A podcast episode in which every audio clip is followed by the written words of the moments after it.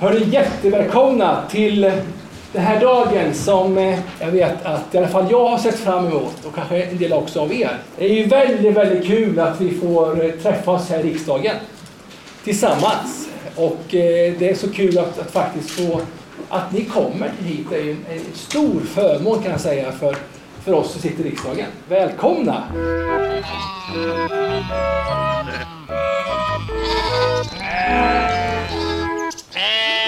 Hej Einar! Hej Anna! Nu är det dags för en ny fårpodd. Men den här fårpodden är inte riktigt likadan som våra fårpoddar brukar vara. För idag har vi två gäster med oss redan från början. Vi säger välkommen till Gudrun Haglund Eriksson och Ulf Ekholm. Tackar! Om, ja, hela den här podden handlar om Fårets dag i riksdagen som eh, ägde rum för ungefär två veckor sedan. Den 17 november. Eh, det var den första Fårets dag någonsin. Vi hade blivit inbjudna till den här dagen av Magnus Oskarsson som är kristdemokrat. I praktiken så var det inte en hel dag, det var en halvdag som var väldigt intensiv och eh, vi ska ta med er till, det här, till den här dagen. Ja Ulf, det var ju du, du och Magnus som fick den här idén. Kan inte du börja med att berätta hur, hur det gick till? Eh, jag kan förs försöka göra en återblick. Precis veckorna innan pandemin bröt ut för, vad är detta nu då? Ett och ett halvt, snart två år sedan. Ja, två år sedan. Jag tror det var 13 februari eller någonting. Då var jag och eh, även andra fårägare inbjudna utav Magnus Oskarsson till en träff i riksdagen för att berätta situationen kring hur det är att bo och leva i rovdjursland och bedriva då för vår del med betesdrift och får. Tyvärr så visade det sig då vi kom dit att det var jägarnas dag. Så det kändes ju lite rumphugget att vi skulle stå där och prata våra bekymmer kring eh, då framförallt rovdjursfrågan. Så under den dagen så väcktes då mina tankar på att vi måste få rätt att, så att säga, fåren måste komma in och ha en egen dag. Så på det viset tog jag då kontakt med Magnus under den eftermiddagen och frågade om han skulle ha ett intresse av att göra fårets dag. Vilket han då hade. Tyvärr bröt då pandemin ut så att eh, det blev bordlagt. Men den 17 11 i år då, så blev det äntligen av. Det var kort. Ja, Fårets dag handlade ju inte bara om rovdjur, även om det blev mycket prat om varg också under den här dagen. För tanken var ju egentligen att presentera fårnäringen i sin helhet och framförallt peka på våra möjligheter. Huvudrubrikerna var ju både möjligheter och mångfald och det vi ser som hot. Du, du började ju Gudrun med att inledningstala, så jag tänkte du skulle referera kort för vad du pratade om vad vi pratade, eller vad inledningstalet var, så försökte vi då behålla det, helheten för fårnäring och framförallt se de möjligheter vi har och mångfalden av alla produktionsgrenar. Vi har ju både kött, skinn, ull, ost och glass och väldigt mycket varianter på förädlingar av alla de slag som vi hade då även med att provsmaka och klämma och känna på. Och det här att vi, vi måste lyfta hela fårnäringen, både stora och små besättningar och om man förädlar eller inte förädlar. Alla, alla lamm behövs och är, är ju väldigt viktiga ur perspektivet att vi behöver producera och lite av att vi finns i hela landet. Även små besättningar är väldigt viktiga för biologiska mångfalden, för den ekonomiska utfallet för just det företaget. Så hade vi ju lite med om livsmedelsstrategin. Vi har ju då mål att vi ska producera mer mat i Sverige. Och då måste vi också få förutsättningar för det. Och, och sen är det ju det här viktiga med biologiska mångfalden, vad våra djur gör nytta i naturen, både biologiskt och miljömässigt. Tycker jag. Jag blev lite förvånad över hur att politikerna alla verkade vara väldigt medvetna om, den, om det faktumet att fåren är väldigt viktiga för eh, för den biologiska mångfalden. Det var ingen som... Eh, alla verkade väldigt medvetna om det och måna om att vi skulle ha betesdjur. Det, det är det som blir lite märkligt i hela miljödebatten, för där får ju de betande djuren väldigt mycket stryk. Och ändå ja. så börjar de allra flesta förstå att de här är viktiga i kretsloppet. Våra djur och det betande och sen gräs, liksom att det binder kol också. Vi, vi, det är inte bara negativt. På ett helt år så har det här kretsloppet gått runt. Men nu var vi i riksdagen, så då måste vi också prata om utmaningar och problem som vi upplever och eh, sånt som vi tycker behöver förändras. Så vad lyfter du där? Mycket det som våra medlemmar upplever som problem, det är ju rovdjursproblematiken som vi tog upp. Och, och där tycker vi att det är så viktigt att de om vi går tillbaka till rovdjurspropositionen så är det ju faktiskt bara gynnsam bevarandestatus som är uppnått av de mål som sattes då. Det här att man måste ta hänsyn till tamdjurshållning, att den inte ska försvåras i någon del av landet och att socioekonomisk hänsyn ska tas. De är ju bortglömda. Och det är väldigt viktigt att de här tre vägs samman och får lika värde när man pratar om förvaltning, skyddsjakt till exempel. Så, så där, där ser jag som ett hot den havererade rovdjurspolitiken. Ett annat hot som många fårägare och vi ser det är generationsskifte som vi står mycket inför.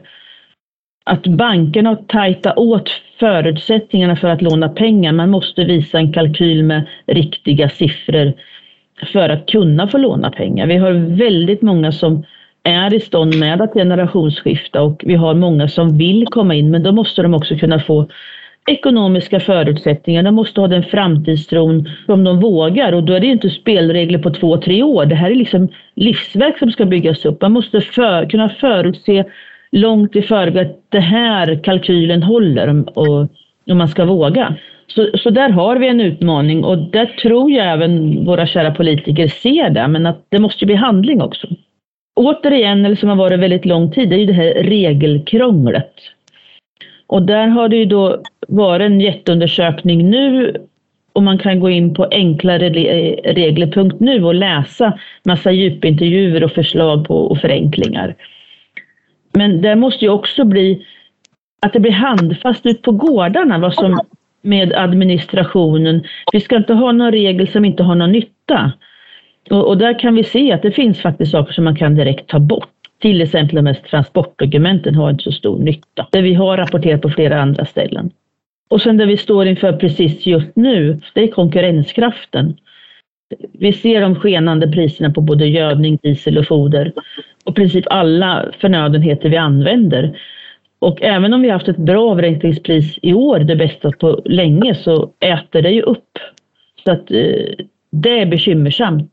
Maten måste bli dyrare och här har ju LRF lagt fram ett krispaket som vi tycker ska drivas igenom. Du, du slutade ditt inledningstal med, och, med en lista på saker som behöver hända. Kan du dra den listan kanske? Ja, vi sammanfattar ju allting i några korta punkter. Och det är ju att rovdjursförvaltningen måste till och den måste vara värd namnet. Och då är det både förvaltning och skyddsjakt. Och att livsmedelsstrategin måste genomföras. Vi måste ha ett minskat regelkrångel och det här krispaketet. Och sen upplever väldigt många hot och hat från aktivister och värnarsidan och det måste vi också ha liksom hjälp med. För, för att få den här framtidstron så måste vi ha företag som bygger på långsiktighet och stabilitet. Både på lönsamhet och framtidstro och politiska besluten. Och utan oss lantbrukarna så kommer alla att bli både hungriga, nakna och nyktra. Det var ord och inga visor det. Ja, men vi, vi upplevde nog allihop att eh, du sammanfattade situationen ganska bra Gudrun i ditt tal. Frågan är då, gjorde det här någon nytta? Vilka reaktioner fick vi från politikerna som var där? För vi hade faktiskt politiker från alla eh, politiska partier närvarande och även ett stort antal fårägare i, i publiken. Vad, vad hände sen? Vilka reaktioner fick vi? Just efter så pratade jag med flera av politikerna och en del var nog aha, det här med rovdjurspropositionen var det ett par som sa att eh, ja, så är det ju. Och de hade inte suttit i riksdagen så länge så jag tror ärligt talat inte de hade läst propositionen sedan 2013. Men lät väldigt förstående och eh, så att vi måste ju faktiskt producera mat här i Sverige. Och gör de verklighet av det, då, då är det ju väldigt positivt. Sen har jag ju fått eh, positivt både på eh, ja, mejl och sms och diverse, liksom att det där var bra och det där måste vi ta till oss och sånt här. Men sen måste det bli handling också. Det är väl där vi ser att det måste hända någonting. Det fanns ju också en utfrågning vad, vad politikerna ställde sig om vi nu pratar om vargfrågan. För vargfrågan var ju en ganska dominerande ämne under dagen. Och alla politiker egentligen utom en eh, tog ju ställning för fårbönderna framför vargen och jag upplevde väl en, en, ganska stor majoritet, åtminstone av de som var där. Det är inte samma sak som riksdagen då, men att, att vi måste ta krafttag när, när det gäller rovdjurspolitiken. Men jag gjorde ju en, en intervju med Maria Gardefjell från Miljöpartiet som vi kommer att lyssna på lite senare i podden här och hon var ju den som ställde sig lite utanför eh, de andra politikerna och tyckte att jo, vi vill ha bönder men vi vill ha varg också. Eh, Miljöpartiet vill ju öka, vill ju stoppa all eh, licensjakt men de var ju, hon pratade om att hon gärna ville se en mer effektiv och ökad skyddsjakt. Eh, så det var inte tvärstopp där heller. Ehm, men de här dagarna som har gått efter eh, Forrest dag så har vi kunnat läsa en hel del om det här i, i, i pressen. Att det förs en debatt nu om bland annat att kunna minska möjligheten för alla möjliga organisationer att överklaga jaktbeslut. Mm. Är det här en, en, en följd av Forest dag? Har vi startat en process tror du? Vi har gett processen kraft mycket av den här processen var nog redan startad. Centerns motion var ju redan lagd i september. Men den har, den har fått en tyngd att eh, det handlas lite mera. Jag har ju suttit på flera möten med rovdjur efter det här och det har ändrat sig i dialogen på de sista åren kan jag säga. Men de här sista mötena de här, den här veckan uppfattar jag att de ser våra problem. Till och med mm. Naturvårdsverket sa inte så mycket emot kan jag säga, men de har ju nu en eh, revidering av sin strategi av rovdjur och vilda djur. Hela viltstrategin ska ju tas om nu på fem, åtta år framåt. Och den har ju vi sågat rätt bra den också. Med tanke på att de måste ta hänsyn till oss som lever och brukar. Och mår inte våra djur bra, mår inte vi bra. Ska vi ha fram mat så måste vi kunna bedriva lammproduktion och framförallt så måste ju politiken se en bredd. Vi kan inte bara ha den här stuprörspolitiken med en gång tittar man på vargförvaltning och nästa gång ska vi ha livsmedelsstrategin och sen ska vi ha biologisk mångfald. Ska vi få något ut av det här så måste vi sammanväga de här. Ska vi kunna producera livsmedel så kan vi inte ha en växande fri stam av rovdjur och en skyddsjakt som alla överklagar så fort den blir beviljad. Och det är väl den eh, kopplingen som jag saknar totalt. Ser, ser du något eh, hopp om förbättringar efter den här dagen? Ja, vi har satt fåren på kartan och vi har kommit in i riksdagen och visat vår produktion. Och jag tror att den har sätter sina spår. Ulf, du, du var ju den som tog initiativet till det här. Blev det som du hade tänkt dig? Ja, men det, det gjorde det väl. Sen var det ju en process framåt med ehm, pandemins lättnader och pandemins återkrav eller restriktioner och så vidare. Så vi blev ju hänvisade till en mindre lokal och sen att det var lite tekniska strul på dagen där. Det drog väl ner lite. Men i övrigt så tycker jag det blev... Eh, fåren kom in i riksdagen och där, där ska vi var väldigt nöjda med. Så. Tycker du att vi fick fram vad vi ville? Det tycker jag. Det är ju, alltså rovdjursfrågan är ju någonting som präglar näringen till viss del. Eh, det var väldigt viktigt eh, i förberedelserna att vi inte skulle ha någon rovdjursdebatt och det skulle heller inte vara någon partipolitisk debatt. Men jag tycker Magnus Oskarsson skötte det bra. Magnus Oskarsson har gjort jättemånga sådana här dagar med både skog och andra temadagar och gjort dem väldigt, väldigt bra. Jag tror att det här är väldigt bra för de gröna näringarna, att det här, här blir till de här dagarna. Man kan väl säga att vi kände oss väldigt välkomna i riksdagen. Absolut. Eh, sen finns det ju också tankar om att eh, kolla till inför nästa år också. Vad som ges för möjligheter att återplocka in fåren i riksdagen. Mm, det kan vi hålla tummarna att det blir fler gånger än den här första. Blir det fler gånger tror jag att vi ska ha ett annat upplägg för att eh, kunna presentera de som var med och bjöd på de här goda avsmakningarna på ett annat sätt och eh, visa skinn och ull på ett annat sätt. Vi kunde genomföra den när den vart bra, men vi, den biten kan vi lägga upp lite annat om det blir fler dagar. Mm, ja, men det är tur att vi känner att det finns möjlighet att göra något ännu bättre, annars hade det varit tråkigt. Helt klart. Ja, men vi tackar er, Ulf och Gudrun, för att ni introducerade oss till den här podden om Fårets dag. Tack, Ha själva. det gott. Hej. Hej! Hej då! Ja, men nu är det dags att börja lyssna på det här eh, materialet som vi spelade in under Fårets dag. Vi var ju där hela Fårpoddens redaktion med våra eh, mikrofoner. Så att vi har en hel del att lyssna på. Det var absolut inte bara rovdjur den här dagen som sagt. Men vi kommer att börja med ett segment som handlar om, eh, om rovdjur och varg. Vi kommer att lyssna på två stycken fårägare som berättar om sina erfarenheter av att bo i rovdjursland. Eh, det är Ulf, som vi redan har hört, som bor i Värmland.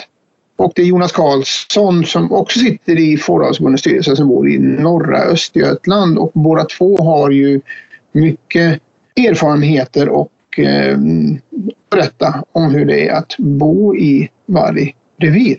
Och sen efter det så kommer en kortad version av Jölin Karina Kristiansens dragning eh, om den svenska vargförvaltningens tillkortakommanden. Hon är journalist och har, har studerat eh, vargförvaltningens konsekvenser för landsbygdens befolkning och bland annat skrivit den här boken som heter Vargen och statsmakten. Eh, jag tyckte att hennes föredrag var väldigt intressant. Så att vi lyssnar på de tre föredragen i en följd och så återkommer vi sen. Ja, Hej på er! Ulf Ekholm heter jag. Bor och lever i rovdjursland. Det är det jag ska nämna lite om. Vi är nu inne på fjärde vargreviret på 20 år. Då vi började med det här så hade vi 100 tacker. Idag är vi nere i 40 tacker. Det vi gör hemma det är att vi tar in och ut alla tacker varje dag med lamm. Som mest så var vi alltså uppe i, jag tror vi var uppe i dryga 200 djur in och ut varje dag. Som sagt var, där funkade ju inte till slut. Vi drog ju ner mer och mer och nu har vi landat på de här 40 tackorna. Våra avelsbaggar, de har vi i trädgården. En viktig grej med morgonen i rovdjursland det är att vi går ut och ser att våra djur lever. Eh, vi sover nu mer alltid med öppna fönster på nätterna. Vi har tre kompisar, tre, eh, förlåt, de är bara två nu, men vi har beställt den tredje, boskapsvaktande hunden. Vi har haft sådana i snart 18 år. Och som sagt var, vi tar in och ut alla djuren. Det innebär att 25 till 30 procent utfodring har vi hela sommaren. I runda tal, om vi ska försöka räkna på någon form av kostnad på detta. Så på 150 betesdagar, 40 tacker och 40 han, speciellt hanterade liv, livlamm så landar vi på 65 000 kronor om vi ska värdera. Det här har vi gjort i 15 år. Vi lär fortsätta i några år till. Men ofta så får ju vi som djurägare och framförallt fårnäringen så ofta höra att vi ska göra så mycket för att skydda oss. Men det funkar inte för näringen. Det system vi har valt kommer aldrig att ge fårnäringen en framgång och göra allt detta på ett och samma ställe. Enskilda saker kan vi som på företag göra. Men att slå ihop detta till ett koncept på en enskild gård, det är rent och skärt förkastligt. Jag är lite körkad så jag håller på med det i några år till. Men vi får se vad länge det går. Jag heter Jonas och jag bor i norra Östergötland. Där eh, driver vi en gård som heter Sätersborg. Vi eh, brukar 160 hektar åker och 40 hektar eh, naturbete. naturbeten. Och hos oss går det inte att odla någonting annat än gräs. För den marken eh, har vi inte som vi kan odla annat på. Jag har jobbat hela mitt liv till eh, 2017 heltid och sen drev vi jordbruket i jämte. Men 2017 kände vi att det började spira i, i gården här så det gick att leva på. Så då sa jag upp mig från mitt jobb. Samma år fick vi ett vargrevir. Förut hade vi 300 attacker.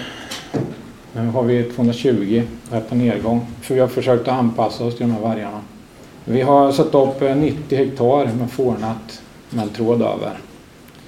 Eh, det mesta är åker. För vi kan inte sköta det här femtrådiga staketet som många har.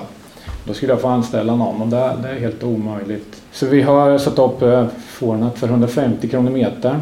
Skulle det kosta om att lejda det här. Men eh, jag har ju fått gjort det själv då, för jag, jag är en dator. Jag kan inte ta ner någon skog så jag kan eh, leja någon och sätta upp det här staketet. Men skulle jag ta ner skog som, som motsvarar kostnaden för de här staketen så skulle jag vara uppe i ungefär 15 hektar skog nu. Eh, skulle jag sätta upp sådana här staket även på våra naturbetesmarker som kanske föder en till två attacker hektar då kommer jag hamna runt 250 kronor meter. Och det är en helt omöjlig ekvation. I Östergötland där jag bor där får man bara bidrag för att sätta av på naturbetesmark. Det är ungefär 5 procent utav min kostnad som jag kommer få i, i bidrag, 90 000. Det skulle kosta mellan en och en halv och två miljoner om jag inte hade gjort det här själv. Det innebär att tre månader om året får jag jobba med de här staketen fast jag har heltidsjobb på gården. Så det blir inte mycket sömn. Det gör också att vi kommer efter med allt annat jobb så jag, jag måste lägga in folk som hjälper mig med en del andra körslar. Sen när det här staketet är uppe då har vi hängnat bort nu har vi hängt bort snart två kilometer å. Det innebär att jag får köra vatten till mina öar. Det tar mellan en och två timmar om dagen. Det innebär också att eh, folk som kommer och åker kanot eller båt på våran å, de kan inte gå i land. Så nu får jag klagomål för att de inte kan gå i land. Jag får också klagomål för att de inte kan fiska från land. För man kan inte fiska över staketet. Och jag får klagomål för att jag inte har tillräckligt med grindar så folk kan gå i vår hagmarker. Fast jag får beröm för att vår hagmarker är väldigt vackra. Jag har också fått eh, påbackning från kommunen.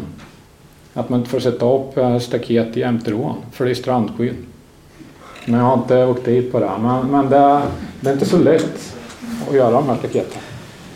Nu har ju vi ganska mycket åker kvar och, och, och hängna in då. Men, men eh, vi måste ju hängna in hela gården om vi ska kunna klara det från, från vargen. Även om vi bara betar eh, vall på hösten som inte har de här staketen.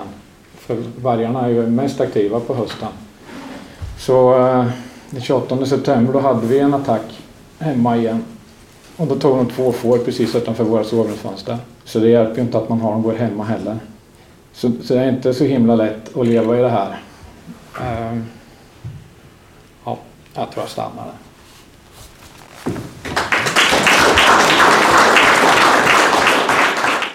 Hej, eh, jag heter eh, Jolin Karina Kristiansen. Jag är journalist och eh, författare och specialiserad på landsbygdsfrågor och lantbruksekonomi. Jag är medlem i två föreningar ska jag berätta. Jag är sekreterare i LRFs lokalavdelning Hanebo-Segersta i Gävleborgs län som då är de här skogs och mellanbygderna som Gudrun pratade om, där vi kan öka får, eh, antalet får och där vi har hiskeligt mycket varg. Jag är även ordförande i föreningen Ny rovdjurspolitik som eh, vill vara en samlande röst för landsbygden i den här rovdjurspolitiken.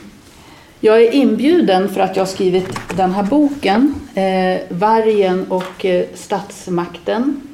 Det yttersta syftet med boken, det är att stärka demokratin och minska klyftan mellan stad och land. Alla som undrar vad vargdebatten egentligen handlar om hoppas jag få svar på det i boken. Och alla som lever med varg in på, in på knuten och ibland på gårdsplanen och utanför sovrumsfönstret eh, får veta, möjligen då, hur, lite bakgrund. Hur, hur kunde det bli på det här sättet?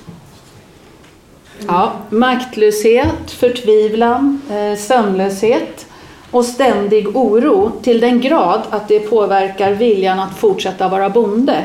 Det är verkligheten enligt en ny undersökning från Göteborgs universitet.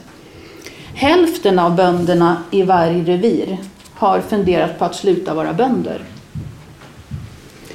80 procent av jägare och bönder i varje län ger betyget 1 eller 2 på en femgradig skala till eh, rovdjurspolitiken, rovdjursförvaltningen. Kraftigt underkänt. Eh, pratar man varg i Sverige så pratar man siffror. Och då tänkte jag ha en liten lektion i vargmatte. För jag vet att många är förvirrade av siffrorna och vad riksdagen egentligen tog beslut om i det här stora rovdjursbeslutet som var 2013. 2013 eh, så fick forskare i uppdrag att räkna på hur många vargar måste vi ha i Sverige för att de ska klara sig långsiktigt.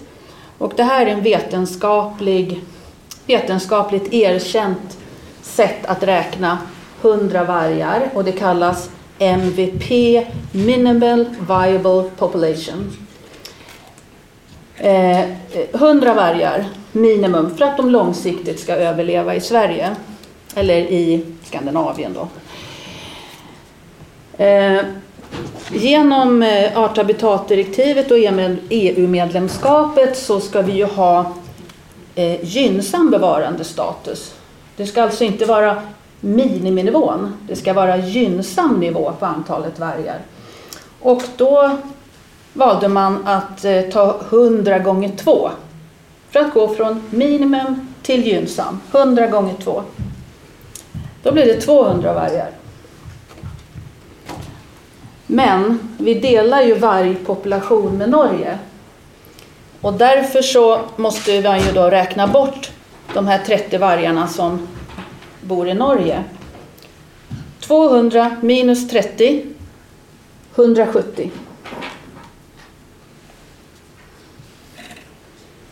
Det här är alltså eh, som man räknade inför rovdjursbeslutet. Eh, när man skulle ta beslut i riksdagen så hade man då det här siffran 170. Men då tänkte jag för säkerhets skull så lägger vi på 100. Eh, och då la man på 100 eh, så att man sa att i Sverige så ska vi ha minst 170 till 270 vargar. Många tror att det här är ett spann, att man har tagit beslut om minst 170 och max 270. Men så är det inte, det här är ett golv. Så det är minst 170 till 270 vargar. Det har vi ett demokratiskt beslut på. Och eh, Naturvårdsverket skulle då eh, eh, få avgöra vilken siffra som vi ska ha. Och de valde ganska snabbt att det blev 270. Det är fortfarande demokratiskt. Sen, två år efteråt, 2015, så fick Naturvårdsverket i uppdrag är det verkligen sant det där med 270? Borde det inte egentligen räknas om när man tänker efter? Och då gjorde Naturvårdsverket det som fick ett uppdrag då. Eh, att eh, de räknade om och kom fram till att nej, det är nog bättre med 30 plus. Till 300 vargar är det nog mycket bättre. Och, eh, och de här siffrorna har jag då rödmarkerat, men de andra är svarta. Det här är rödmarkerat för här liksom ligger vi utanför riksdagen och utanför demokratin. Jag tycker då här att det var bland det mest korkade man har gjort ur alla aspekter, för efter den här eh, manövern så pratar vi ju bara siffror och vad att det inte är demokrati och, och hit och dit. Och det finns ju många andra saker att prata om när det gäller varg än bara siffror. Men vi har fastnat vid siffror. Eh, och man sålde ut förtroendet och legitimiteten för vargförvaltningen för 30 vargar. Och jag tänker lite grann på en annan historia med 30 silverpenningar. Eh, man sålde ut eh, förtroendet. Men det är lite grann samma här då. Vad som har hänt i år det är ju att Naturvårdsverket har då gett ytterligare några forskare uppdrag nu har vi de här 300 vargarna som är rapporterade till EU som gynnsam bevarandestatus. Ehm, men hur ska vi vara säkra på att vi inte hamnar under 300? Det vore förskräckligt. Då har forskarna räknat ut en matematisk modell. Vi behöver 400 vargar för att vara 90 procent säkra att vi inte kommer under 300 vargar. Så att nu är det 400 vargar eh, 2021. Med samma matematiska modell så kan vi också få 600 vargar. Eh, mindre risk, men vi kan få 600 vargar. Eh, och det har då min idol och eh, vargfrågans grand old man Gunnar Glössen på Jägarförbundet räknat ut. Men det, det är matematiskt korrekt. Vi kan också få 600 vargar. Eh, så att, eh, ja, här har vi en liten resa då från 170 till 600 vargar. Jag ska läsa upp eh, vad riksdagsbeslutet sa 2013 i sin essens. Och jag vet att många av er har ju hört det här. Men jag tycker att det är viktigt. Eh, det övergripande och långsiktiga målet för rovdjurspolitiken ska vara att eh, varg, björn, järv och lodjur och kungsörn i Sverige ska uppnå och bibehålla gynnsam bevarandestatus enligt art och habitatdirektivet samtidigt som tamdjurshållning inte påtagligt försvåras och socioekonomisk hänsyn tas. Eh, det betyder social och ekonomisk hänsyn. Det viktiga ordet i den här meningen det är ju inte vare sig varg, inte björn, inte järv, inte lodjur och inte heller kungsörn. Det viktiga i den här meningen är ordet samtidigt. Det är alltså tre mål som enligt vår riksdag ska vara lika viktiga och som har samma tyngd. Gynnsam bevarandestatus, tamdjurshållning som inte ska försvåras påtagligt, social och ekonomisk hänsyn. Det är tre mål. Det ena, de är likvärdiga. Det ena skulle inte ske på bekostnad av det andra. Men det är precis så vad som har hänt.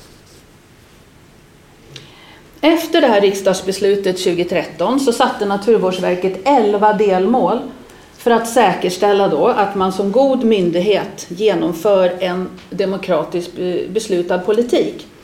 Och deadline för de här delmålen i den här nationella förvaltningsplanen för varg var 2019 i december. Och i arbetet med boken så har jag gått igenom alla delmålen. Och det visar sig då att samtliga mål som rör alltså mjuka värden som hänsyn till lokalbefolkning, eh, hänsyn till lösensjakt, betande djur, acceptans för vargförvaltningen. Alltså inget av de målen har uppnåtts. Inget. Inte ett enda mål av de mjukare målen. Men det enda, enda målet som man har lyckats med det är antalet vargar. Eh.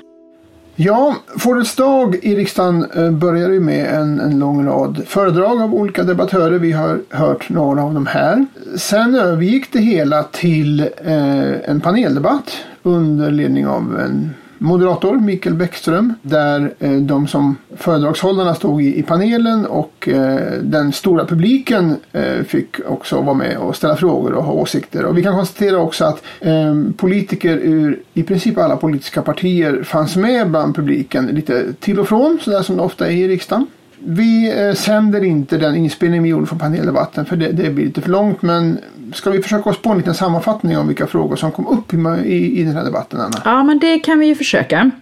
Eh, det blev väldigt mycket prat om varg. Men inte bara. Politikerna sa faktiskt att de, att de hade lärt sig en del nytt under talarnas dragningar. Att de hade fått nya siffror till sig och så. Så det var ju väldigt positivt. Det var ju trots allt det som var syftet med den här dagen. Och förutom rovdjur så pratades det om eh, bidrag, konkurrenskraft, självförsörjningsgrad. En hel del om stängsel blev det och problematiken med att allmänheten faktiskt också vill ha tillgång till marker i Sverige. Ja, det finns ju en, en konflikt där som ofta kommer upp nu för tiden. Ja. Mm. Nya CAP var uppe och en oro för att fårnäringen kanske kommer att missgynnas. Ja, ja precis. Det, det, det, är en ny jordbrukspolitik på gång efter en lång fördröjning och eh, vi är lite fundersamma på hur det ska påverka fårnäringen. Så det, det fanns en del diskussioner och lite input även om det förmodligen är lite för sent för att ändra något rent konkret i, i den kommande politiken. Det var ju faktiskt ingen som ifrågasatte fårens eller betesdjurens eh, betydelse för en till exempel biologisk mångfald och för livsmedelsproduktionen. Där var ju alla väldigt eniga. Det var väldigt positivt. Men vi kan ju också konstatera då att eh, Fåravsförbundet sa ifrån ganska skarpt framförallt då i, i vargfrågan. Eh, det var flera stycken eh, ganska skarpa inlägg som gick ut på att nu måste politikerna sätta ner foten och, och göra någonting åt den vargsituation vi har. Ja, för man kunde ju få känslan när man lyssnade på politikerna, kanske framförallt eh, Miljöpartiets Maria Gardfjell, att det finns hur mycket pengar som helst för att lösa vargproblemet. Mm. Det tror ju inte riktigt vi. Nej, Ulf Ekholm sa ju det i, i den här debatten och riktade sig då framförallt till Miljöpartiet. Så sa han att tro inte att pengar löser våra problem utan vi behöver ha förtroende för politiken. Det var han väldigt tydlig med. Men efter den här paneldebatten så fick jag en pratstund med Maria Gardfjell eh, och vi pratade en stund tills det plingade till i hennes mobil. Då var hon tvungen att gå iväg till en omröstning. Så eh, vi vill börja med att lyssna på Miljöpartiets inställning till eh, landsbygdsfrågor. Yes. Jag står här med Maria Gardefjäll, eh, miljöpartist som har vågat sig hit. Det var modigt av det tycker jag. Det är ju bara så vi kommer framåt när vi möts och, och Vi var pratar med två varandra. miljöpartister här faktiskt är två idag. Ja. Jättebra. Eh, Margareta Fransson från Östergötland också. Ja. Men jag tänker så här att vårt samhälle står ju inför enorma utmaningar framöver att möta de klimatutmaningar vi har. Och vi hör ju ofta från, från, från människor som vill värna exempelvis varg att eh, ja, men vi måste ha en viss vargstam och sen är det ju självklart så att vi måste ersätta jordbrukarna för, för det som händer. Men min fråga är, är det, hur kan ni motivera att det är värt de pengarna att hålla en viss vargstam när det finns så många andra saker som vi faktiskt behöver lägga pengar på, som är viktiga? Vi har ju eh, vi har ju en lagstiftning i Sverige kring eh, vilka skyldigheter vi har att eh, bevara den vilda faunan i Sverige. Och vargarna är ju en del av de det vilda eh, djurstammarna i Sverige och eh, det behövs en, eh, en, bevara, liksom en god bevarandestatus för, för vargen för att den också ska överleva. Det, vi har ingen rättighet att utrota djurarter även om de är sådana djurarter som, som inkräktar på på oss människor och på fårbönderna och så. Men däremot så har vi ju en, absolut en skyldighet att se till att den här samexistensen mellan människor och, eh, och rovdjur blir mycket, mycket bättre. Alltså Fåravelsförbundet förordar ju inte på något vis en utrotning av vargen. Nej. Men vi vill ha en, en, en rimlig nivå och ett, ett, ett sätt att samexistera med dem. Jag tänkte ge dig min eh, motion som jag har skrivit i riksdagen nu om att försöka göra bättre villkor för, för fårbönderna. Kan du punkta några saker som ingår i den? Ja, det kan jag göra. Det, den handlar om att eh, skapa en förbättrad ersättning till lantbrukare som finns i närheten av varje revir. Eh, och det som det handlar om det är att kunna ge ett förebyggande ekonomiskt stöd. Det är en sån typ av ekonomiskt eh, stöd som samerna får faktiskt. Eh, De får ju för- förebyggande pengar. Eh, Och då kan man med hjälp av de resurserna också skapa bättre ja, ja, bättre motståndskraft helt enkelt mot de, de risker som finns med rovdjuren. Det, för det handlar ju om att man inte, det handlar inte bara om att rovdjur kommer in och, och eh, tar några får och att man eh, eh, att man drabbas av det där och då. Utan det här handlar ju om att man behöver kunna planera för att kunna sätta upp rovdjursavvisande stängsel men andra förebyggande åtgärder också. Samverkan med, med jägare, eh, ja, planera hur det ska gå till om man behöver ha skyddsjakt och sådana saker. Nej. Så, så det, det tycker vi, det är liksom en del i den här motionen, att, att gå över till ett mer förebyggande eh, system. Det här finns inte, förutom för samerna i Sverige, så finns inte det här någonstans i något annat EU-land. Vi har tittat på det. Men vi tycker ändå från Miljöpartiets sida att det här är väldigt eh, viktigt och intressant eh, möjlighet att faktiskt skapa en, en, eh, ett särskilt eh, ett bättre skydd för de eh, lantbrukare och småbrukare som finns just i anslutning till vargreviren.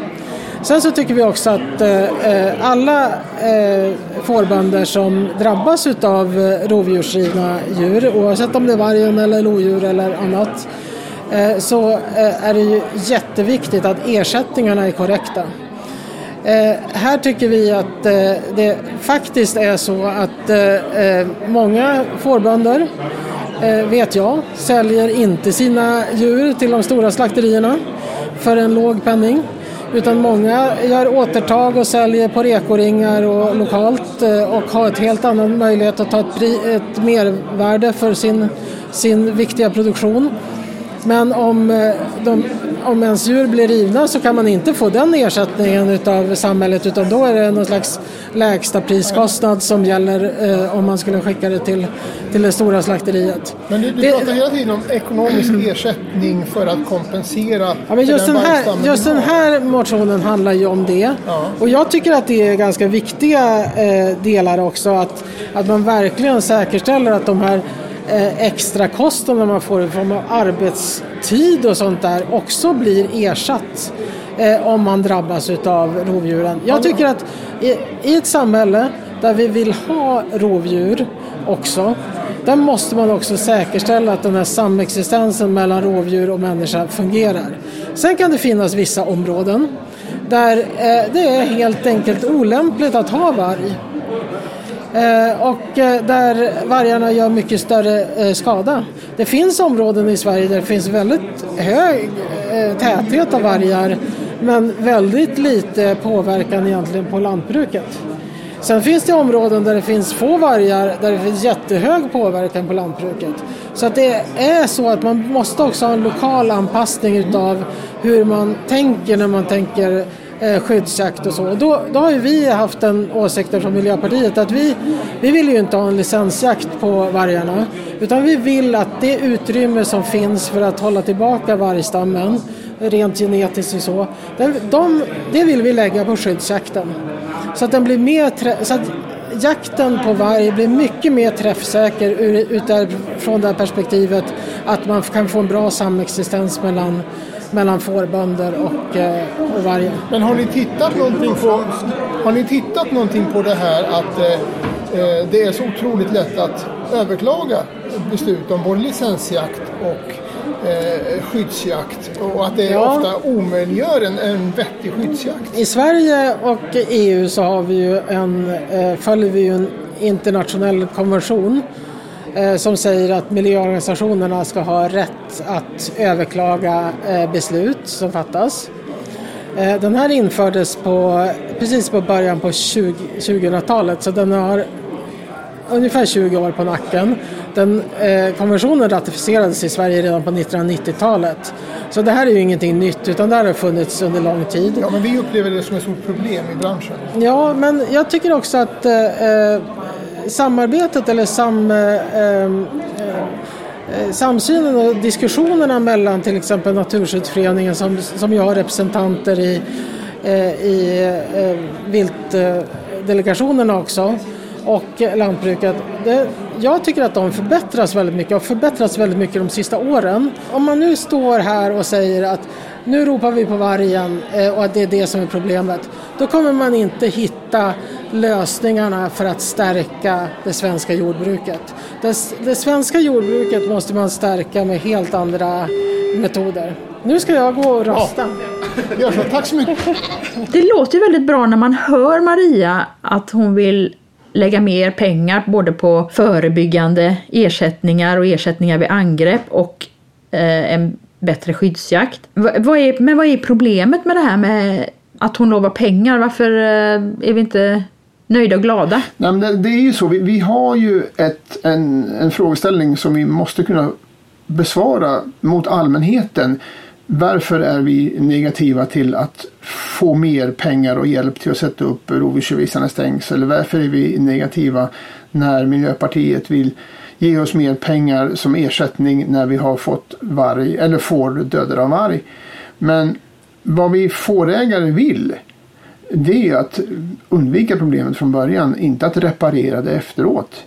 Eh, och där har ju vi en utmaning när vi ska kommunicera ut mot allmänheten och, och beskriva hur vår verklighet ser ut. Det framgår ju inte när hon pratar om att fårbönder kanske ska få en ersättning när de får ett varggevir för att öka sin acceptans. Det framgår ju inte om hon med det menar att vi ska få pengar för att acceptera en viss förlust, alltså att vi kanske ska acceptera att 10% av lammen blir rivna av rovdjur, så som, eh, så som man gör med samerna. Men det är ju det vi läser in när hon säger så, eller jag läser in det när hon säger så. Sen finns det ju också saker som vi inte kan ersätta med pengar. Men den konstanta oron som en bonde känner när det finns ett vargrevir i närheten, det kan man ju inte betala bort. Att sätta upp ras runt alla Sveriges får skulle kosta 1,6 miljarder plus, vad är det, 300 miljoner per år i underhåll och skötsel. Det är inga pengar som finns. Det kommer ju aldrig att bli verklighet. Och sen finns ju också den här vinkeln att ja, de fårägare som väljer att inte utöka sin fårbesättning eller börja med får för att de är oroliga för rovdjur. Det är också en fråga som vi aldrig kan lösa med mer pengar. Nej. Så att eh, mer pengar är inte... Alltså vi är självklart tacksamma för att det finns ersättningar när det blir problem. Men grundproblemet är att vi har alldeles för många vargar i Sverige. Och det går inte att ersätta med pengar. En av sakerna som jag faktiskt tog med mig eh, det var ju att hon tyckte att eh, vi absolut skulle ha en, en effektiv och skick, riktad möjlighet till skyddsjakt på problemindivider. Eh, och eftersom man i miljödebatten så finns det många som motsätter sig all form av jakt på varg. Så jag tycker ändå att det var en, en, en, en positiv öppning som hon lämnade där. Ja, men det är ju väldigt positivt Men- att hon uttrycker så starkt att hon vill ha en bättre skyddsjakt. Samtidigt, om det ska bli verklighet så måste det problemet med överklagandena lösas. Och, och hur det ska lösas, det fick vi inget svar på under den här dagen, eller hur? Nej, som sagt, nej, det fick vi inte. Men efter att jag pratade med Maria så pratade jag med Magnus Oskarsson, alltså kristdemokraten som hade bjudit in oss till riksdagen. Och eh, då fick vi en helt annan bild av vad eh, de partierna ville i just vargfrågan. Ehm, det finns ju en ganska stor opinion i, i riksdagen för en förändring både i synen på hur många vargar vi ska ha och hur jaktfrågorna ska bedrivas. Ehm, så att ehm, så här tyckte Magnus när jag pratade med honom. Magnus Oskarsson, Kristdemokraterna. Det är du som har tagit initiativet till dagens möte. Vad- är anledningen till att du har engagerat dig i, i får, fårbranschens frågor? Allt hänger på att vi pratar så mycket här i riksdagen om att vi ska öka vår självförsörjning livsmedel, att vi ska ha mera produktion. Och då är det faktiskt så att, att just med lammnäringen, det är en viktig del i det här att, att faktiskt ha mera produktion i vårt land. Tycker du att det pratas för lite får i riksdagen? Det tycker jag, det gör det. Absolut. Eh, och, och det får jag själv ta till mig. Att jag pratar för lite får. Jag måste, det, det är ju... På något sätt så måste vi så att säga rakt igenom prata mer om vad vi har i vårt, vår flora av olika djur i, i, vår, i vårt lantbruk. Och det är ju får en jätteviktig del. Och det tycker jag kom fram väldigt tydligt här idag. Vad, tycker du att vi kom till något konkret idag? Eller vad, vad, vad är resultatet av det här mötet om du sammanfattar det? Framförallt tror jag att, att eh, alltså vi pratar ju mycket om, om utmaningar och, och också om, om vad, vi, vad mycket vi kan göra av, med fårnäringen. Men det kokar ändå ner i, tycker jag, eh, kan ju inte sägas annat än att ska vi få ungdomar att satsa så måste det vara lönsamt. Det måste vara det. Och då måste vi skapa förutsättningar politiskt också, att det är lönsamt. Och det hoppas jag ändå kom, alltså sen var, var, en, var en slutsats som alla som var med här drog, att vi måste göra vad vi kan politiskt faktiskt för att få ungdomar och andra att våga satsa på fårnäringen. Och då har vi vissa saker som vi måste ta itu med. Men om, om du skulle få bestämma helt själv, har, Mm. du, har du några konkreta exempel på beslut som du skulle vilja ta? Mm, det har jag. Eh, alltså dag ett, eh, om man kan säga dag ett, men alltså det, det är alltså första vi skulle göra. Det är, ändå, det är ju vad vi hör ändå. Vi hör ju ändå vad, vad människor som lever och verkar, försöker verka på landsbygden. Och det, det var ju samsynt och det är också det jag mött när jag är ute och träffar människor runt om i Sverige som lever exempelvis i ett vargrevir. Man kan inte säga ja, alltså det ordnar sig nog, vi ska nog få se vad som händer. Det går inte att säga så. Det är slutpratat nu. Vi måste gå från ord till handling. Och det innebär? Det innebär att vi måste gå ner till eh, det som vi faktiskt beslutade om en gång i tiden här i riksdagen 2013. Då var inte jag med förvisso. Men det beslutades att det skulle vara mellan 170 till 270. Då är det ner till 170 som gäller. 170 vargar ska vi ha i vårt land. Eh, och då kommer folk säga oj, det blir många som kommer tas bort. Ja, så är det. För vi, vi har sagt en sak, då måste det hålla. Eh, för att få acceptans för människor som, som, som återigen lever och verkar på landsbygden så måste man så att säga veta att statsmakten förstår detta. Och också har man, har man då bestämt en sak så gäller det framåt. Och så är det inte idag. Det var väldigt tydligt tycker jag när Karina pratar om det här. Hur, hur, liksom, hur vi har sagt 170 till 270 så la man på lite extra. Det är kanske uppe till 600 varg snart i vårt land. Och jag menar, det, det kommer inte gå. Och då, nu det, pratar vi om lammproduktion här. Men vi också har nötproduktion. Där vi vet att de blir livrädda djuren. Eh, alltså, det går inte att ha det så. Vi måste nog välja. Ska vi ha en landsbygd fullt av människor? Eller fullt av varg? Så menar jag på så måste vi faktiskt hårdra detta. Kanske låter tufft, men menar jag att jag, jag, jag menar också, blir lite upphetsad här, jag menar också att vi måste vara tydliga som politiker. Det går inte längre att säga ja, vi får se. Nej, det går inte längre. Men känner du som politiker att du har stöd av andra partier i mm. riksdagen? Ja, ja, det menar jag. Jag menar på att vi har stöd. Eh, vi fick ju nu ett, ett eh, tillkännagivande Okej, okay, det tillkännagiver ju inte samma sak. Det blir så, därför vi har ju inte regeringsmakten. Men det var skyddsjakten att det skulle bli mer effektiv skyddsjakt. Mm. Och det är bra med effektiv skyddsjakt, det är inte tutal. Men jag menar på att, att vi, vi, vi, vi börjar i fel ände. Jag menar på att vi ska börja en ände att vi min, alltså vi ska bli ant, vargen ska bli min, alltså ska bli färre antal varg. Därför att då så tror jag inte vi kommer ha, behöva så mycket skyddsjakt. Men eh, vi hörde ju ett förslag från en moderat politiker för inte så länge sedan att eh, man skulle kunna inskränka möjligheten för olika organisationer att överklaga skyddsjaktsbeslut. Är det någonting som ni är inne på också? Absolut, det är, det är en del i den delen. Och det är klart att det kommer bli en enorma, som du är inne på nu, överklagningar om vi verkställer det här. Mm. Men vi får ta fighten. Därför att vi, jag menar återigen, vi kan inte prata om att vi ska ha en levande landsbygd om vi inte menar allvar. Finns det fler förslag än, än att reducera vargstammen som du skulle vilja se? Ja, alltså det är väl överhuvudtaget att, att eh, vi pratar ju mycket om det här med lönsamheten och då är ju, det är ju någon, som någon var inne på att, att att för att bedriva jordbruk så måste det vara lönsamt och det är ju oavsett om man är mjölkbonde eller, eller ha, och, och det, det, det är ju det som ändå är grunden att vi hoppas ju att vi ska kunna öka antal får. Vi, vi, vi hörde alltså att 72 000 får färre Eh, det, antalet får är ju nu sedan 2015. Det visar alltså att man, man har inte haft det här så att säga ja, olika anledningar har minskat och det är väl den största kanske vargen. Eh, men det är också, tror jag också lönsamheten. Och det menar på, då måste vi ju se till att det är mer lönsamt att ha, bedriva fårproduktion i landet. Antal regler, antal krav. Vi måste se till att, att vi, vi, vi löser på något sätt de här så att det, det är enklare att bedriva fårnäringen. Mm. Det är ett exempel. Men sen är det ju naturligtvis också ja, överhuvudtaget lampprodukter. Alltså vi tittar ju på dieselskatten är väldigt dyr. Vi hoppas ju kunna få ner det. Vi har ju faktiskt som kristdemokrater har vi satsat en miljard extra i kappen just för en regeringen då, för att, att just att det ska bli mera jordbruksföretag. Ja, kappen, den, den nya... Eh, nya kappen är intressant. Och där lägger vi alltså en miljard mer i, i, i budgeten. Egenfinansierat. Egenfinansierat. Ja, ja. Bara för att så att säga, LRF har sagt, alltså de har, vi hör ju ändå att det behövs. Och ska vi få mer självförsörjning i vårt land, ska den kunna öka från dagens under 50 procent, ja då måste vi göra någonting från statens sida. Vi kan inte tro att det ordnar sig.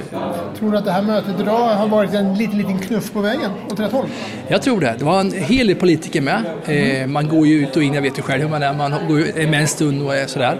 Men det var en, en, flera, flera eh, partier här, nästan faktiskt alla partier var här, ja, tror jag. Eh, och, och, det tror jag ändå är viktigt för att, att det, det belyser ju ändå att, att den här frågan kan man inte negligera. Eh, sen kanske inte vi kommer till samma ståndpunkt med vargpolitiken.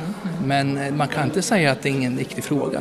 Utan det tror jag ändå, och nu närmar sig val och så, så är alla intresserade av detta utvis. Men jag får väl från Fåravsförbundets eh, vägnar säga tack för att du tog det här initiativet. Ja, det var jättekul. Det var, kändes, jag är väldigt glad för att vi kunde göra det här. Och vi är glada för att vi fick komma hit. tack för det. Roligt. Tack.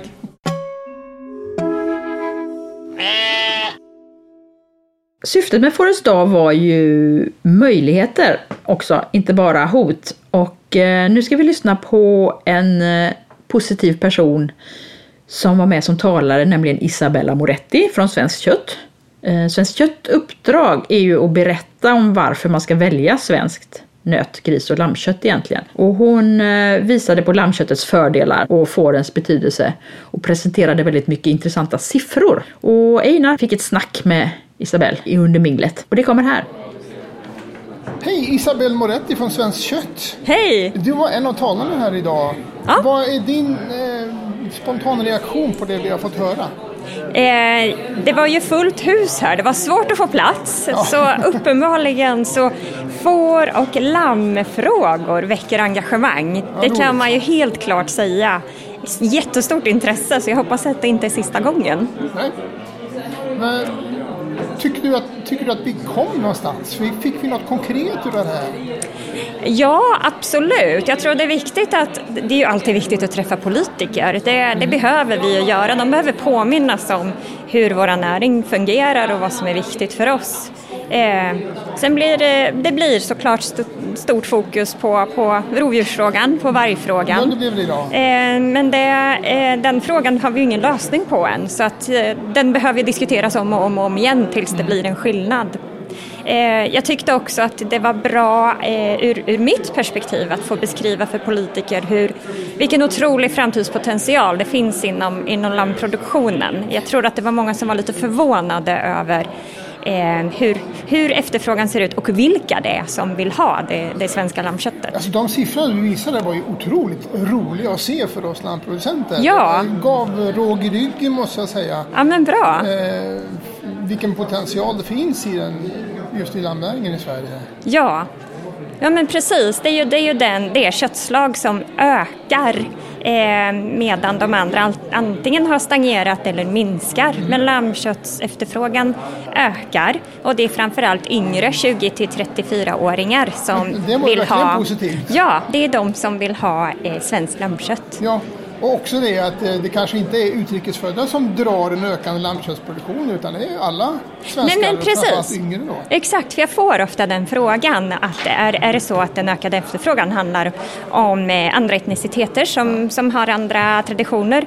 Men eh, det har inte vi sett. Liksom. Vi kan inte säga det, statistiskt säkerställa det. Eh, men däremot kan vi statistiskt säkerställa att det är 20 till 34-åringar som är den stora eh, målgruppen som efterfrågar lamm mest. Och det ger ju verkligen hopp om framtiden. Ja, absolut. Så vi får ta lite stöd från våra politiker få ordning på, på lite produktionsvillkor och så, så är det bara att köra.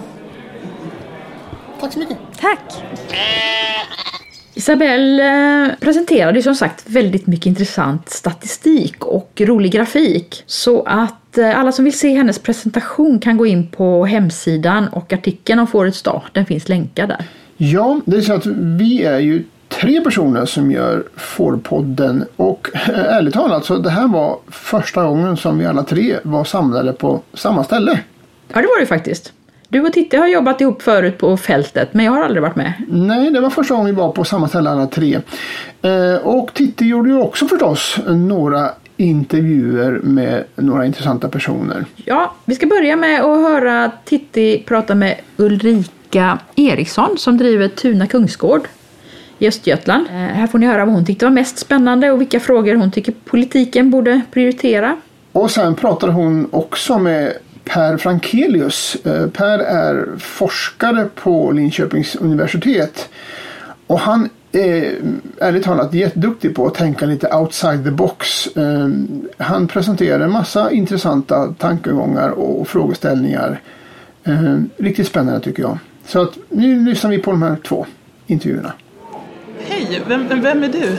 Eh, Jag heter Ulrika Eriksson och jag driver en eh, liten fårproduktion på Tuna Kungsgård utanför Linköping. Och du representerar idag? Östgötaland. Ja. Sitter med i styrelsen. Eh, och, men det är inte en sån liten gård ni har? Men... Eh, ja, men fårproduktionen är inte så stor men vi har en ganska stor spannmålsgård till. Eh, som min man mer driver än vad jag gör. Och hur tycker du att den här eftermiddagen har, varit?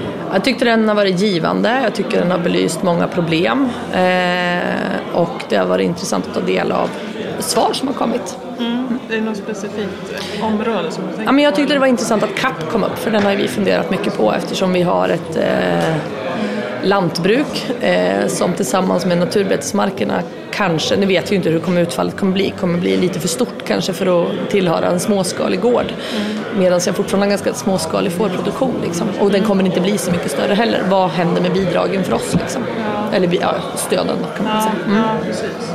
Eh, ja, vad, vad, vad, skulle du göra? Säger om du satt i regering? Vi hade en regeringsrepresentant här, eller ja, ja. Eh, från Miljöpartiet. Eh, eh, vad skulle du göra för svensk vårdnäring om du sitta i maktens centrum? Eh, jag skulle absolut vilja att eh, svenska myndigheter var tvungna att upphandla svensk mat.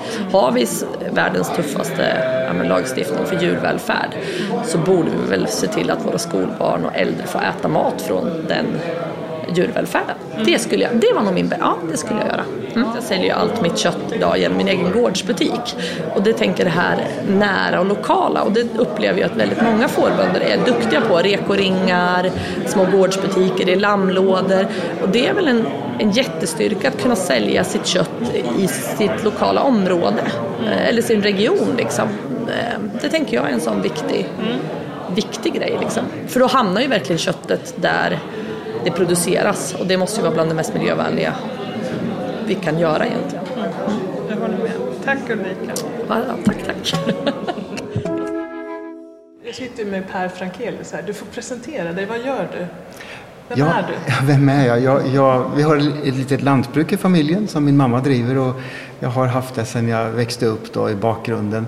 Annars är jag forskare på Linköpings universitet men min huvudsakliga roll är att jag är processledare för Agtech 2030 som är en innovationsplattform för lantbruksutveckling. Du har ju pratat idag om utmaningar, bland annat mer mat i världen. Kan du berätta lite mer om vad du har pratat om idag? Jag tog ju utgångspunkt i det och, och under Glasgow-mötet så var det väldigt tydligt att den här diskussionen om till exempel regnskogarna den har betydelse för oss också. Därför att om man inte ska expandera så att säga, dum odling på andra håll samtidigt som matvaneförändringen och befolkningsökning ökar, då har ju alla vi som har goda klimatmöjligheter, eh, ja, jag tycker vi har en skyldighet att expandera vår matproduktion. Mm. Och det var ju utgångspunkten. Sen blir ju det lätt att det blir i målkonflikt med andra saker som biologisk mångfald eller klimat och det handlar ju i grunden om ekonomi. Att kunderna pressar lantbrukarna att hålla nere kostnader och då har de inte råd att köpa dyra torkanläggningar som är fossilfria eller traktorer. Mm. Ehm, samtidigt så är leverantörerna då en pressande faktor. Det kom ju upp på seminariet här mm. att kostnaderna har ökat. Så att man sitter alltså i en rävsax. Man kan inte ta ut så mycket ner mot marknaden och man får betala mer input. Samtidigt då så ska man öka produktionen och göra det på ett hållbart sätt. Och det där går inte. Så det är en tickande bomb och det är bedrövligt farligt alltså. Mm. Det är samma fara i det här som det var under 1790-talet när Malthus sa att det här kommer gå åt pipan. Därför att vår befolkningsutveckling går inte i paritet med matproduktion. Mm. Nu hade han fel tack vare innovationer i lantbruket. Mm. mm. Och vi måste göra om samma sak igen då. Men jag har ju ångrat mig lite grann under dagens seminarium därför att jag har pratat mycket om innovation jämt. Ja. Men man inser ju att politiken mm. är ju kanske ännu viktigare. Ja. Ramarna för verksamhet. Du, pratar, du förklarar innovationer till nya kombinationer. Eh, no, både och. Alltså, innovation är två saker. Det ena mm. är att ta fram någonting principiellt nytt. Mm. Det kan vara produkter eller tjänster eller så. Men det räcker inte att ta fram något principiellt nytt utan det måste vinna insteg. Så att innovation är så att säga det fenomenet som uppstår när någonting principiellt nytt slår igenom. Mm. Och där missar man i Sverige, inte minst svenska regeringen har missat det i många herrans år. För man säger att vi är så bra innovationsland, men det är ju inte sant. Det är för att vi är bra på patent och forskning och så, men det är ju bara halva sidan av myntet. Mm. Det, det inkluderar, inte insteg, medan holländare och danskar är mycket bättre på insteg. Så att, mm men inom ramen för att ta fram eh, någonting principiellt nytt så är det då enligt Schumpeter många gånger en fråga om att kombinera saker på nytt sätt. New combination var ju ett ja, starkt begrepp då. Just det. Eh, och du, du nämnde där under paneldebatten just att det krävs en innovativ politik kanske? Ja, en innova- vad är det då kan man ja. undra. Ja, ja, det finns ju väldigt många, ta den här med no fence då, att, att man inte får, att, att kunna ha, djuren kan gå utan, utan nu har vi pratat stängsel idag av ja. andra skäl. Men om vi tar no fence då, mm. så det är ju inte tillåtet i Sverige och det finns flera andra sådana innovation, innovationsförsök som inte är tillåtna i lagstiftningen. Där, där har vi ett ett sätt att dra undan dem. Om, om det så att säga, är fel att ha hindren, då ska vi ta bort dem. Sen kan man också bereda vägen, alltså innovationspolitik, eller politik kan ibland skapa en förutsättning för nya koncept att slå igenom. Men sen har ju också politiken en stödjande roll. Eh, hela IEP-systemet, EU-stöd, eh, e forskningsstöd och så, Vinnova-stöd, Tillväxtverket, allt sånt är ju politikburet. Det har man ju insett då, i, inte minst i mindre länder som Sverige, att vi måste hjälpa till ibland från det offentliga sida för att stimulera fram innovation. Så att ja, politik och innovation går många gånger hand i hand, eller bör gå hand i hand. Då. Mm. Men det har blivit ett väldigt fokus på idisslarna och att de är eh, de som är stor orsak till klimatkrisen. Mm. Och du har ju verkligen varit duktig på att lyfta det här i olika forum. Tack. Eh, att, eh, att, man måste, att det faktiskt inte är så det finns starka krafter bakom som ser till att ja. jordbruket får skulden för det. Det är allvarligt det här. Ja. Alltså, mycket av de perspektiv och de verktyg och modeller som det här bygger på. Det har, dels är det ett paradigm då att vi bara tänker utsläpp eller har gjort då. Eh, och eh, sen är det också att man Ja, och det beror ju delvis på att många av de som har gjort de här modellerna har, har liksom inte sin bakgrund i den gröna sektorn. Då har vi skogen och jordbruket. Och skogen har ju klarat sig lite bättre. Nu har de fått på nöten, nu är det ganska mycket problem. Men om man backar några år så har ju många tyckt att det är jättebra att binda i, i träd och så. Men jag menar en tall på 80, 80, det tar 80 år. Det är 80 skördar. Och av vetet kan man göra etanol och av etanolen kan man slå undan de svarta kolmolekylerna. Dessutom, inte minst i betesmarker, så kan man ju binda kol. Så att, eh, jag tycker det är allvarligt att man inte till exempel i Glasgow, förutom då amerikanska jordbruksministern, lyfter den här frågan om eh, att vi måste både minska utsläpp i vår värld men också öka inlagring av koldioxid. Mm, mm. Det behövs ju en del folkbildning i det här också. Ja. Eh, och, och, du nämnde också det här att det är på gång eh, någon typ av utbildningscentrum kring mat i Östergötland. Ja, det är kul. Det är liksom, och det är ditt hemlän. Ja, det är mitt hemlän, så jag är part i målet. Men, men det är Mjölby kommun som har en vision att eh, mm. det egentligen kommer idén delvis från Holland då, där man bygger, man har en parallell process där. Men man vill alltså skapa ett flera hektar stort område fullt med upplevelsebaserad kunskapspedagogik mm. för att vi ska förstå hur våra livsmedel kommer till, vilka effekter de har och det är inte minst fokus då på, det ligger granne med Väderstad då, så att det är ju liksom mm. fokus också på primärproduktionen. Och jag måste säga, även om jag är part i målet, jag tycker det är ett jättetrevligt initiativ och vi behöver det eh, för att folk på gatan, man, man säger så här, kon är ingen bra, för, för, eller fåren för den delen, för att de, de är idissla. Men det är ju inte många av dem som tänker på att, ja men herregud, fåren och kon bidrar ju till betesmarken och vall är ju då en viktig komponent i, i, i växtföljden för, även för andra grödor. Och det blir lite komplicerat att prata om det men jag är helt övertygad om att barn och ungdomar och, även, och politiker, höll jag på att säga, mm. de kan ta in den här systemkomplexiteten ett varv till. Mm. För vi kan inte fortsätta med det här att ta en fråga i taget och liksom mm. tro att det är någon slags framkomlig väg. Då. Vilket bra initiativ. Hoppas att det blir lyckat. Det kanske kan sprida sig. Ja, jag hoppas att det kan eh, till och med bli en nationell satsning och att, man, att det kan speglas i en digital värld också. Du avslutade med att prata om några, vad som behövs, bland annat. Eh, ja, kan du berätta? Nej, men jag vill inte säga att jag vet exakt vad som behövs. Jag har fått jättemånga fina idéer idag här i riksdagen. Men eh, jag tror att det krävs en, en sams, ett samspel mellan bra politik mm och bra utförande av den politiken. Det har vi sett att det, det funkar ju inte. Naturvårdsverket kör ett eget race, verkar det som, om man ska tro det här. Eh, men sen tror jag väldigt mycket på innovation och, och det är nära kopplat till att få konsumenten att börja betrakta produkterna på ett nytt sätt. För att på lång sikt så måste det bli affärsmässiga modeller som funkar. Och eh, jag drömmer om ett annat på att vi ska kunna få en vilja att betala de mervärden som vår svenska mat faktiskt innehåller. Mm. Tack så jättemycket för att jag fick låna dig en stund. Tack själv. Nu ska vi gå tillbaka till minglet här. Det är ju inte ja. varje dag man är här i riksdagen, eller hur?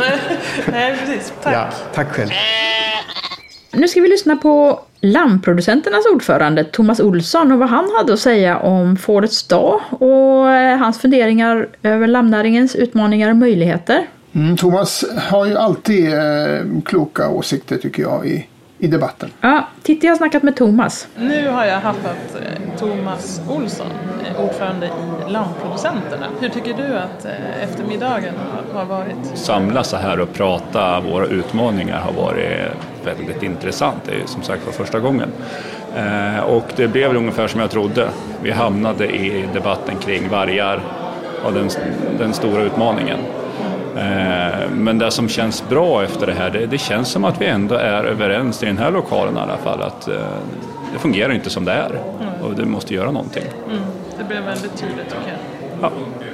Eh, det kanske var Miljöpartiets representant som var den som hade... Den, hon kunde inte välja mellan vargen och bonden. Nej, hon kunde inte det. Men hon ville ha lammköttet så då tolkar jag det som att hon ville ha bonden. Ja. Det, det, får vi väl se sen. Det vill vargen också ha. Ja, att, ja. Och sen tyckte hon inte att konkurrenskraften var viktig. Nej.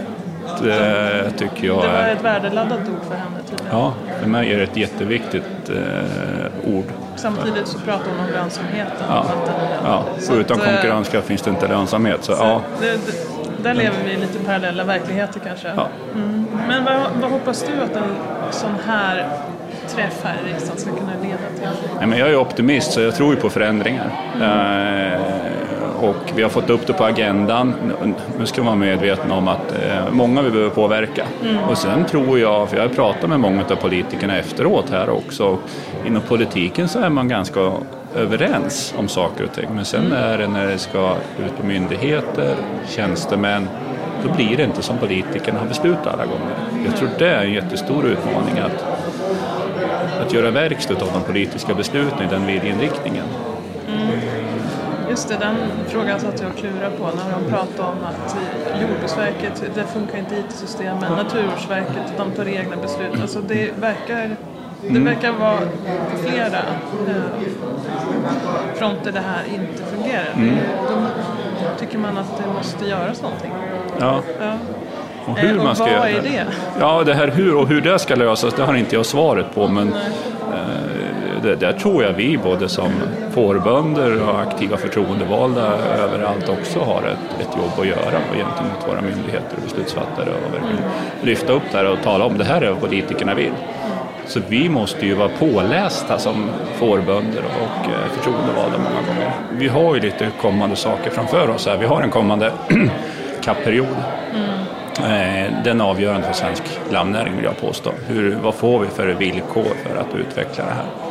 Eh, Den är nog den mest avgörande egentligen för att det ska få en ökning så att vi får... Våra spelregler måste vara tydliga så vi vet vad vi har. Oavsett om det är jordbrukspolitik, vargpolitik, så vi måste veta vad som gäller. Sen, sen har vi en till stor utmaning och det är ju den här eskalerande priserna på våra insatsvaror. Mm. Allt ifrån handelsgödsel, eh, energi. Fodret påverkas. Ja, ja. Foderkostnader mm, kommer att bli Ja. kännbart Ja. den här stavsäsongen. Ja. Om vi avslutar med något positivt, då, vad är du mest stolt över eh, i, Sven, i vår fårnäring i Sverige? Men nu, nu träffas vi i riksdagen här. Nu har jag varit i den här branschen i 30 år. Eh, och när jag började, då fanns eh, svensk lammproduktion, det var, liksom, det var bara hobby, det fanns inte. Eh, någon gång i mitten på 90-talet så började vi satsa på att få en bra slaktlamm. Vi tog in bra avelsmaterial, vi lärde oss producera slaktlamm året om.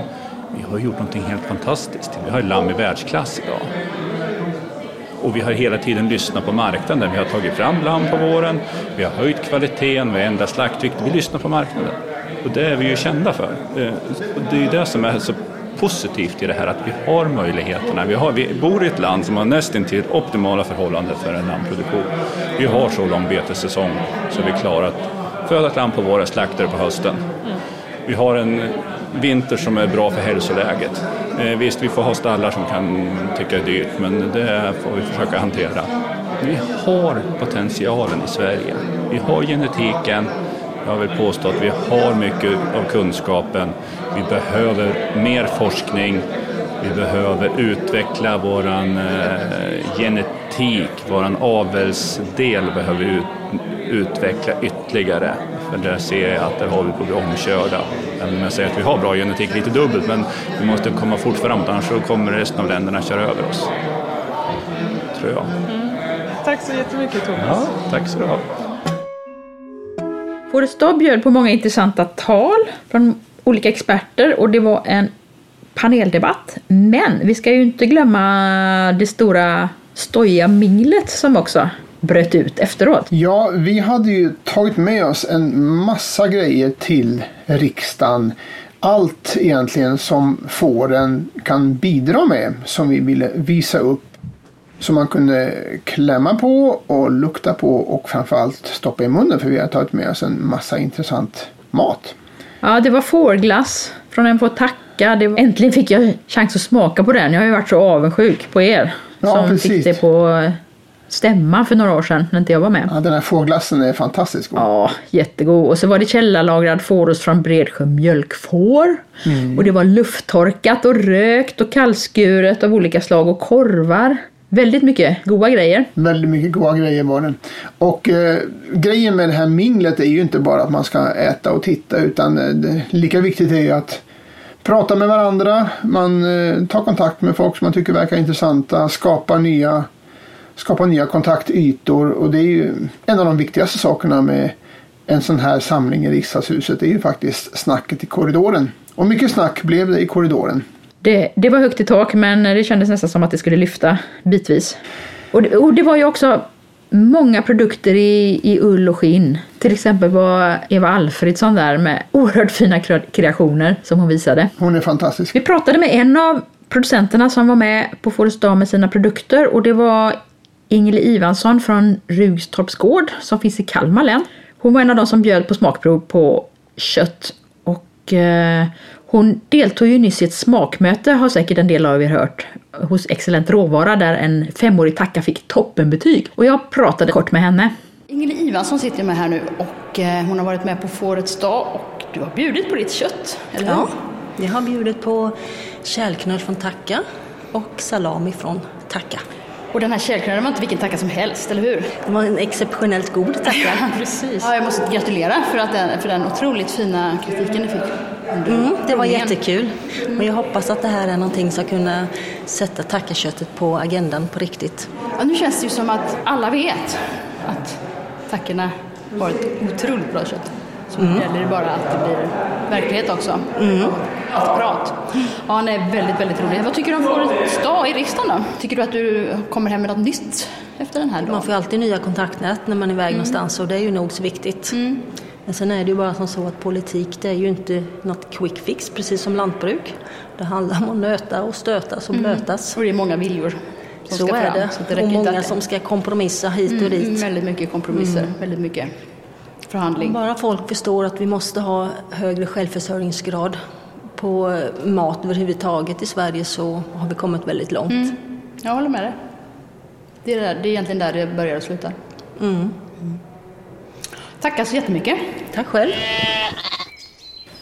Ja, nu börjar det bli dags att eh, avrunda det här inslaget från Fårets dag. Eh, som sagt var, det var otroligt mycket information och vi hade kunnat göra den här podden mycket längre men då tror vi inte att ni orkar lyssna riktigt. Nej, jag får nämna en gång till artikeln på hemsidan. Den heter När vi tog fåren till riksdagen och där finns eh, en del av presentationerna och till exempel Gudruns inledningstal kan man hitta där också. Och länkar till andra saker som eh, anknyter. Så att eh, kolla gärna in den. Einar, nu är det ju två veckor sedan drygt som Fårets dag ägde rum. Så här med lite på distans. Vad, vad tog du med dig? Ja, eh, det här är ju ett eh, långvarigt påverkansarbete så att man kan ju inte förvänta sig liksom direkta resultat dagen efter. Men jag, jag tror att det var väldigt värdefullt att vi fick vara där, att vi fick träffa ganska många politiker. Eh, och vi får ju ibland till oss i Fåravsförbundet och även när jag gör tidningen Fårskötsel att åh, ni pratar ju så himla mycket om varg. Men jag kan bara konstatera att när vi samlar ett antal fårägare och politiker och ska diskutera svensk namnnäring så blir det ganska mycket prat om varg. Det är ett problem som väldigt många fårägare upplever och, och tycker är jobbigt. Eh, så vi kan bara konstatera att det är en av våra viktigaste frågor och jag tycker vi fick fram väldigt väl eh, genom personliga eh, berättelser och så vidare hur viktig den här frågan är för oss. Så att, och jag uppfattade också att det fanns en ganska stor politisk vilja att eh, göra någonting åt vargproblemet i vår riktning. Sen eh, är ju riksdagen baseras ju på demokrati och allt som man vill går inte att få igenom men jag hyser ändå ett, ett visst hopp om att det ska gå att förbättra situationen lite framöver. Det var det som jag tar med mig. Vad, hur upplevde du den här dagarna? Eh, Det jag minns starkast egentligen när jag får frågan nu det är att jag blir förvånad över att det fanns en sån stor enighet hos de samlade politikerna. De var ju i stort sett eniga när det gäller rovdjursfrågan med, med lite undantag från Miljöpartiet då. Ja. De, de var eniga om att fåren och betesdjuren är viktiga. De var eniga om att lönsamheten är väldigt viktig. De var eniga om att vi behöver producera mer mat i Sverige och öka vår självförsörjningsgrad. De, de, var, de var helt på vår linje, så det konstiga är ju egentligen att det händer så lite. Men vi får väl hoppas att det, att det kan börja hända saker helt enkelt och att det här kan varit ett väldigt litet steg ändå på den vägen. Nej, det var ett bra initiativ och det var bra genomfört. Jag tänkte att vi skulle avsluta här, eh, den här podden med ett sista klipp från en inspelning som du och jag Titti gjorde, det allra sista vi gjorde innan vi lämnade riksdagshuset. Man kan höra där hur trötta vi var. Vi var trötta och vi var fnittriga och vi var fulla av intryck men vi, vi satte oss i ett hörn och försökte sammanfatta lite grann vad vi tyckte om dagen. Innan vi lyssnar på det sista klippet så behöver vi en liten snabb sammanfattning av dagen och det är Gudrun som sammanfattade sitt anförande väldigt klatschigt med att säga att utan bönder då får alla gå hungriga, nakna och nyktra.